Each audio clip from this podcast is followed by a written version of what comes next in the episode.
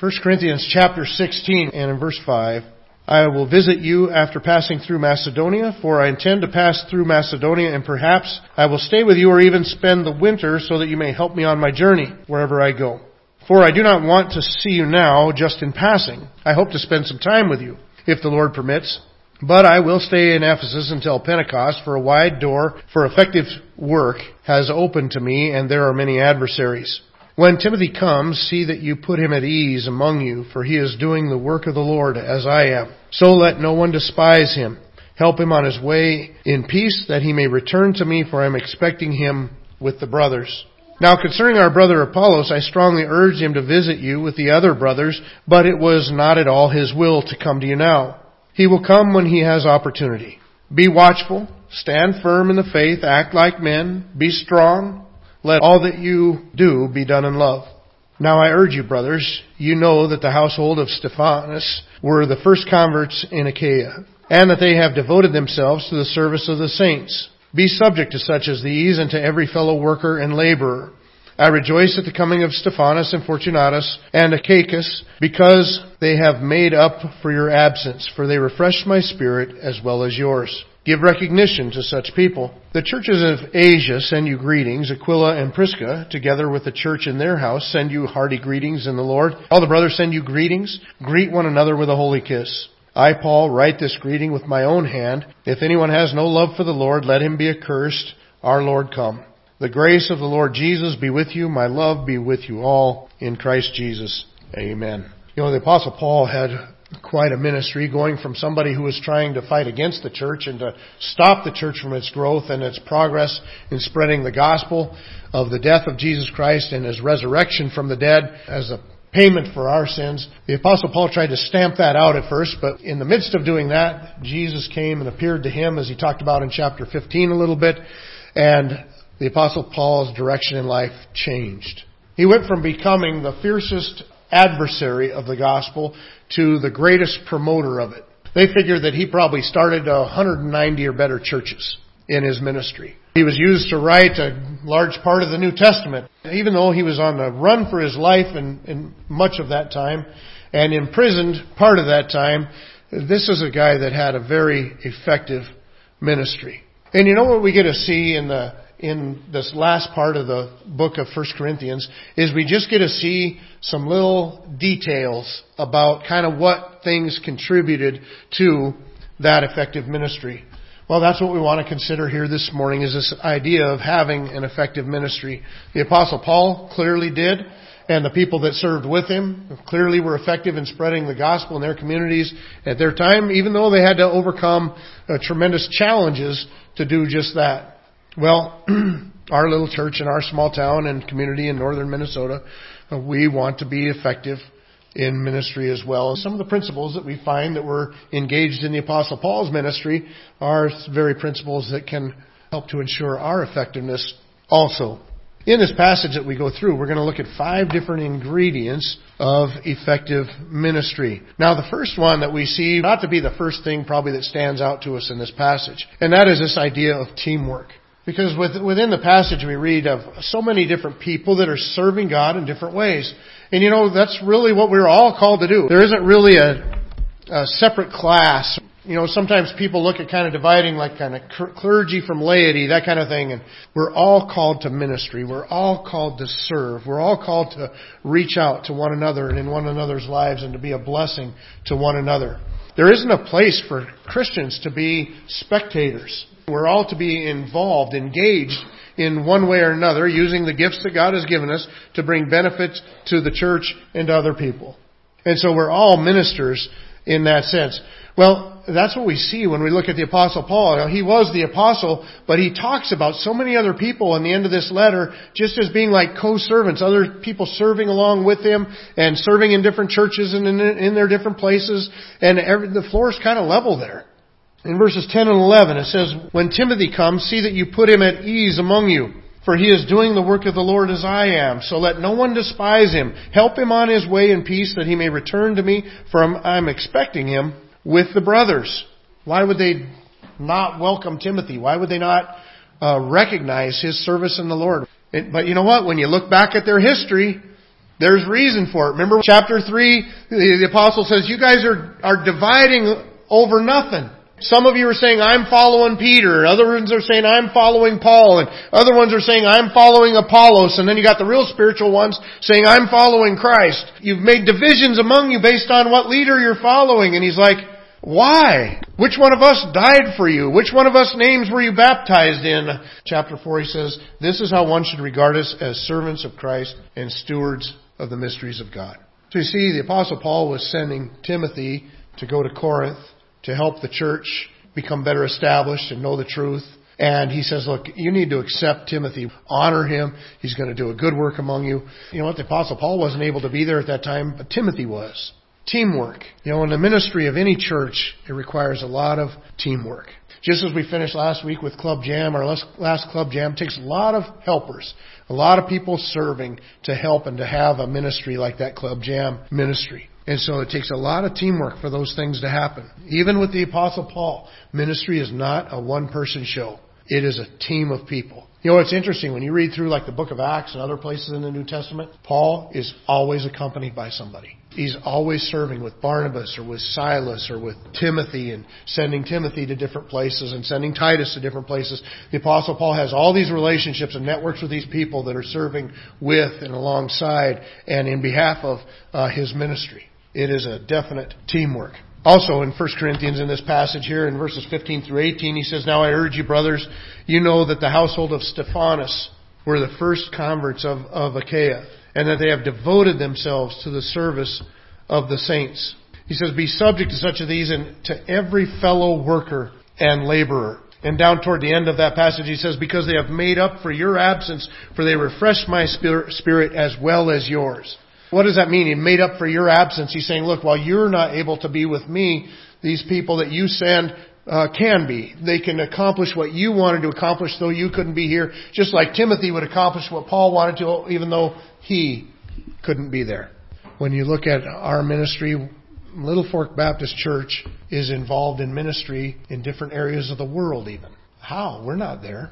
We're in Brazil through the missionaries that we support of the Surrettes. We've been in Israel and we've been in Haiti and when we've been in Africa and, and we got different missionaries that we have supported and do support in different places around the world. Well, without the teamwork and the support from us and the prayer from us, they can't go and they can't be effective. And without their willingness to go, we can't have an impact on the world. So the, the gospel, whether it's local, right here within our own church and with our own young people, or whether it's out into the community as a whole, or whether it's across the world, an effective ministry is a ministry of teamwork. That's why he refers to the church as the body. And the body is made up of many members and they don't all do the same thing, but everybody has a part. And so that kind of a body function, that kind of a teamwork is required for effective ministry. Well, not only do we have teamwork, but effective ministry also takes time. You gotta be willing to take the time, invest the time to get to know people, to be able to be an example in their life, to be able to insert truth into their life, to be able to build those relationships, to be a benefit to other people. You know, the apostle Paul in this passage in verse 7 he says, For I do not want to see you now just in passing. I hope to spend some time with you, if the Lord permits. In other words, if I came right now, it would just be on my way to somewhere else. It would just be time that's in passing. I wouldn't have the time to sit down and really get involved in your life. I don't want to come right now in passing. What I want to do is I want to come later when I can spend more time. And he says, you know what, hopefully, maybe even we can work it out so I can spend the whole winter with you. You know, he did spend some time in different places. The Ephesus church, he spent uh, about three years collectively. The Corinthian church, he spent two years in the, in the time periods that he visited that church. And so he's taken the time for these churches and building these churches up and strengthening the people and reaching out into their lives. You know, that was one of the things that really attracted me to a small town ministry. Not long before we were approached by Littlefork Baptist Church, we'd been in a ministry out in Seattle, a much larger area, and then we'd come back to Owatonna and we were in a smaller location there and helping with the youth group there. And I was thinking through some of these things and a couple things really stood out to me. To be honest with you, they weren't all from super spiritual sources. I remember watching the movie Pollyanna with my kids one time and seeing this pastor Now, don't worry, you're not going to get the old death comes unexpectedly sermon from me. but, but, although it does. But there's a guy that pastor in a church, and you know what? He, he had his blunders, but he was part of a community. Not, and not just the church community, but he had a real impact in the culture around him. Because he's in a smaller community. You know, when I lived in Seattle, you didn't know your neighbors. You knew all your people that you met at church. You knew all the people you worked for. You knew, and I, I take it back. I knew a couple of my neighbors, but the fact of the matter, a guy could live at the end of your block and you don't even have a clue who it is. Wouldn't even recognize him if you bumped into him in the store. I remember reading this statement. They said this. They said you can impress people from a distance. You can only impact them up close. And I thought, who cares about impressing? We want to impact. And so then it seemed to me that actually a smaller community had so many more benefits because do I know everybody in Littlefork? I don't know everybody in Littlefork. But you know, I know of probably most everybody in Littlefork. And you know what? They know at least of me. And I know many more people in Littlefork than I ever did in Seattle that are in my community. And the fact of the matter is, if they rub shoulders with me or even know me from day to day, you you learn who people are, and they learn who you are, and they get to know you. Good points, bad points, all of it wrapped up together. But the point is, there's reality within your relationship. You have that in a smaller community. You're not spending so much time stuck in traffic and so much time standing in lines, and you have more time to relate to one another and to know people better. And that's an awesome thing for ministry. We really have quite an opportunity in our community. When you think of how many people are sitting here today, with all these people in this size of a community, how much impact can we make if we take the time to get to know the people and to be a blessing in their life? When I think of the Apostle Paul's schedule and all the places, the missionary trips where he went visiting these churches, or starting these churches to begin with, and then getting back to home base, and then going out making another trip where he visited those churches and then started some more, I look at it and I think, how in the world did he ever have enough time to spend three years worth of time in Ephesus? How in the world was he ever two years in Corinth? But somehow he did it. He had time for people. He had time to build into those lives because you know what? That is the ministry. It happens in those uh, environments. So effective ministry involves teamwork, everybody working together. It involves time where we spend time in one another's lives. It also involves planning. In verses 5 through 9, he says, I will visit you after passing through Macedonia, for I intend to pass through Macedonia, and perhaps I will stay with you or even spend the winter, so that you may help me on my journey wherever I go. For I do not want to see you now, just in passing. I hope to spend some time with you, if the Lord permits. But I will stay in Ephesus until Pentecost, for a wide door for effective work has been opened to me, and there are many adversaries. So notice that his planning involves a couple things. The first thing that his planning involves is vision. He's got some vision of what he wants to do. He's, he's making some plans to fulfill that vision. He's like, there's a opportunity that is big coming right up that I need to be at that. And so I'm not going to come yet. I'm going to use that opportunity to the best of my ability. He's got some vision with them. He's like, I don't want to just come see you in passing. I want to come spend some time with you, as we already talked about. He's coordinating these things. He can see things that he wants to accomplish. Just like our church. In our church, we have different things we want to accomplish. We have uh, ministries we want to accomplish among kids, and ministries we want to accomplish among our teenagers, ministries I want to accomplish he was looking to see what doors were open and planning ahead of where he was going to spend his winter and, and uh, investing his time in Ephesus, looking forward to his time in Corinth. And he had that vision to be able to put that together. But not only that, he also had flexibility. Because in verse 7 he says, For I do not want to see you now just in passing, I hope to spend some time with you. Notice what he says, if the Lord permits. So even though the apostle Paul had this vision, he says, I think I need to go do this, I need to take care of that. He, he recognized that you know what? God might have some plans that he doesn't know about. He did experience that in his ministry. There's one point in his ministry where I think it was right at the beginning of his second missionary journey, if I remember correctly. He talked about wanting to go back and visit all the churches that he had started on his first missionary journey. And so he starts doing that, starts visiting these churches, and then there's a place in his ministry, in his travels there, where he says that the Holy Spirit stopped him from going up into Achaia. Didn't know why, but he says the Holy Spirit stopped him from going there. And the next thing you see happen is he gets this Macedonian call. Go across to Macedonia and reach out to those people and take the gospel there. And so the apostle Paul had firmly planned on going up into this area and visiting all those churches. And God says, nope, you need to go over here, start some new churches over in this area. After you get over into Macedonia, you hit Philippi, which Church of the Philippians, letter of Philippians, then Corinth. So that's what led to the ministry to these people. And so the apostle Paul, even though he had great vision, he was flexible. Well, the Bible encourages us that way. We've actually already seen an example of that in the apostle's life back in chapter 4. In verse 15, as he, he tells him, he says, But I will come to you soon if the Lord wills. In fact, you know, in the Bible, we're encouraged to always kind of have that phrasing in our speech or at least that understanding in our hearts and minds that our wills need to be subject to God's will, and we may not be totally in tune with everything as God has going on. You know, lo and behold, He might have a plan that He hasn't let us in on yet. and so we need to be subject to that. Well, in James chapter 4, verses 13 through 15, he says, Come now, you who say, Today or tomorrow we will go into such and such a town and spend the year there and trade and make a profit. Yet you do not know what tomorrow will bring. What is your life? For you are a mist that appears for a little time and then vanishes. Instead, you ought to say, if the Lord wills, we will live and do this or do that. Well, recognizing the limitedness of our vision, recognizing the limitedness of our life. Recognize that God's in control and He can change that if He wills. And that we might learn more about His will and head a different direction.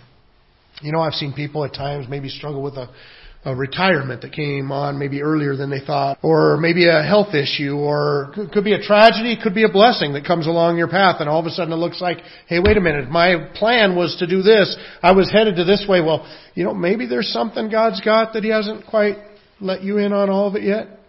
We need to be open to those kind of things.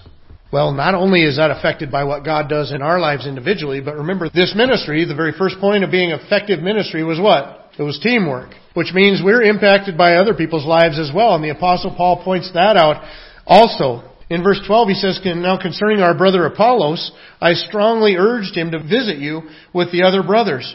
But it was not at all in his will to come now. He will come when he has opportunity. It was the apostle Paul's great desire for Apollos to go and serve in Corinth, and Apollos didn't do it.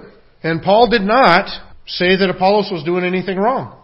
Paul just acknowledged that, you know what, just like Paul has to make his plans and he has to submit to God and God's will in his life, Apollos has the freedom to make his plans and submit to God and his will in his life. And you know what? I really can't tell you what you should be doing or where you can be going or where you should be serving or those kinds of things. God's got to work that stuff in your life. And you really can't tell me what I should be doing or what, where I should be using my gifts or what. I got to make those decisions in my life point is, your decisions impact me because we're a team, and my decisions impact you because we're a team. And, and Apollos were impacting the Corinthians and impacting the Apostle Paul's, and but everybody had to make their own choices. That flexibility. Paul was like, boy, for the things I want to see happen, it would be really good to have Apollos over there. But apparently God's not leading, not, God's not showing him the same direction. So, and he doesn't even say, you know what, when Apollos gets his heart right, he's going to be there. He just says, you know what, he'll come see you when when God tells them it's time. We got to be flexible with our own schedule some. We got to be flexible with other things that God brings into our life. We got to be flexible in dealing with other people because, you know everybody's not going to jump on board on all your plans. And that's okay. Maybe it's not God's will for them to jump on board on that particular plan or whatever. My first year of ministry here, I thought I'm going to learn what the town's like, maybe get some kind of creative programs, get something started to reach out to the communities. Now, to be honest, the books that I was reading on small town ministry, on rural ministry, was like, go to that church and don't do anything for a year. But they said, don't try to start up a new ministry. Just try to fit in what they already have and start to get to know the people and learn the people and learn the community. And then, you know what's best? When you do have a good idea, an idea that you think is worth it, then just mention it to a couple people. If it shows up about three weeks later as their idea, then that's a good idea. Do it. And if it doesn't, don't do it. Because it probably wasn't a good idea. And I by and large followed that, except I remember there was a thing or two that I thought this would be really good, and I did them. And they fell completely flat. Nothing. I had one event that I tried to do. You know what? Not one person came. After I got to know the culture a little more, I knew why. They didn't need what I was offering. We're a team. We got to function as a unit. So we need vision. We need flexibility. We need that planning. Also, you know, we need we need toughness because uh, every ministry is going to face its oppositions. Every ministry is going to face its challenges and its struggles. And the Corinthian church was no different. In fact, I would say they had more struggles than most after going through this letter. Well, in verse 9, he says, For a wide door and effective work is open to me, and there are many adversaries. He said, look, there is a big opportunity for the gospel here, and because of that, there are many adversaries. You know what? If you are striving to be effective in ministry, and if you are starting to break ground at getting into people's lives and, and bringing the gospel, you know what? Satan's not going to leave that unchallenged. He's going to oppose anything that looks anywhere near effective. And so you gotta anticipate that there's going to be struggles. You know, he wasn't going to say, okay, uh, you know, I'm going to come to Corinth now because things are kind of heating up in Ephesus. No, he says there are many adversaries, but that's because there's a great opportunity and I'm going to serve here. Well, also we see him directly tell the Corinthians what they needed to do with their own mindset and attitude about it. He says in verses 13 and 14, be watchful, be watchful, stand firm in the faith, act like men, be strong. Let all that you do be done in love. I love that. He starts off, be watchful. In other words, attentive. See what's going on around you. See where the opposition is. See where the opportunities are. Watch for these things. As you're doing that, stand firm in your faith. Be solid. Be that, be that rock. He says, act like men. I love that. Act like men. How, how do we say that in our day? We have a term for that, very closely related. Man up. Right? That's what he's saying. He's saying, man up. You know, here you've got an institution that was started by a man, Jesus Christ. He picked his apostles, 12 more men, and started this church. And they started growing by leaps and bounds, thousands upon thousands of men, women, and children. And now when you look across the church in America, men are in the minority. If that's the case, then the men in the church in the United States of America, it is definitely time for us to man up. It is time for men to, to lead in their homes and lead in the spiritual lives of their children and their upbringing and their grandchildren. And men need to step up. Men need to man up. In the Old Testament, you look through, in the book of Judges, God used judge after judge, 13 of them, to deliver Israel from enemies at different times as they called out upon God. God used these judges to deliver them. Well, there's one judge within the lineup of judges named Deborah. And Deborah is with Barak, and she sees what needs to happen. And she says, this is what's got to go to happen. We've got to go to battle. And Barak says, well, I'll only go if you'll go with me. And I think, you coward. And Deborah, Deborah was an honorable. God had her as a judge. She's an honorable woman. And she says to Barak, she says, okay, but we're going to go, and God's going to give Israel the victory, and the glory of the victory in a war is going to go to a woman. Now that's just wrong.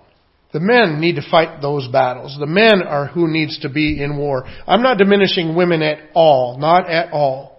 In fact, I would say kudos to Deborah for manning up when the man wouldn't. That's not the ideal, right? That's not what we're shooting for. We don't need to have a church full of women that will man up because the men won't. We need a church full of men who will man up and women who will be the women of God that they need to be. But they don't need to do both jobs. We need to do our job. And I'm not talking just within our church, I'm talking within all, all our communities, within all of America. It's, it's time for men to stand back up and to do what they need to do. And to lead where they're supposed to lead and to be that impact on, in their homes and in their communities and in their children's and grandchildren's lives there's an adversary to ministry. And we don't shy back from those adversaries. That's when we need to stand up to those adversaries. When you see the direction of the culture around you going a direction that is unbiblical, that is not Christian, it is us who need to stand up and be vocal about those kinds of things. And at the same time, notice what the very last part of it is, everything to be done in love. We do it, we stand firm in our faith, we stand strong, we combat the adversaries, but we do it all in love, reaching out to those people. They're not the enemy, they're the victim of the enemy. G. Campbell Morgan put it this way. He says, if you have no opposition in the place that you serve, you are serving in the wrong place. That might just be true. If, if wherever you're serving, you, there's no, there's no hurdles to come, no challenges, no opposition, then maybe it's because you're not in the place God has gifted you for. Because if you're using your gifts, there should be some kind of fruitfulness from it, and Satan wouldn't let that go unchallenged. Now, to be fair, I think sometimes maybe our churches aren't challenging our men enough. Maybe we're not finding the structures to give them that opportunity to succeed. Because I think that in a man, that even that phrase, man up, is alluring to men. You know, I remember hearing about an event one time where it was kind of like a, maybe a job fair and each person had a few minutes to go up and say, we got these kind of opportunities, come and fulfill these kinds of things. And this one guy, if I remember right, I think it was from the Marine Corps, he walked up and he said just a few words. He looked out over this uh, group of students and he says, you know what? When I look out over a group this size, I would say there may be two people in here that could handle the challenges and do what we need you to do and to be successful. After this all breaks up, I'd like to talk to those two people. And you know who had the largest crowd of students after that thing? That guy. What did he do? He dropped them a challenge. Are you gonna Are you gonna step up? And you know what they did? They said, "I want to. I want to step up. Well, I want to take that challenge." And so maybe there's some things that we need to think about in our ministry that way too. Things that compel men. Well, there's a toughness to effective ministry. If we're going to be effective in our ministry, we need to be tough. We need to not be afraid or cower away. We need to be tough. And lastly, one thing that contributes to that as well is we need examples.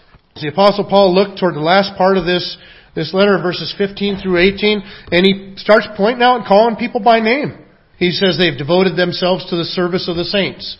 About others, he says they've made up for your absence, for they re- refresh my spirit as well as yours. Because of that, he wants everybody, the whole church, to treat them in two specific ways. And the first way is, he says, be subject to such as these. In other words, those people that step up from among your midst and really get involved and serve, get involved with what they're doing. Follow them. Be subject to them in, in the things that they're getting going. You got somebody that all of a sudden is running with the ministry and going, say, hey, how can I help? First of all, we need to submit to them. But then notice there's also this, he says that we need to honor them. He says give recognition to such people. We need heroes to look up to, right? We need good examples that kind of encourage us to do better or to do more or to, to be strong when we're tempted to be weak, to be faithful when we're tempted to be slothful. Mark Young is a good friend of mine. He's been on our prayer list for a long time. He's the kind of person that every time I'm around him, I leave there wanting to be a better pastor.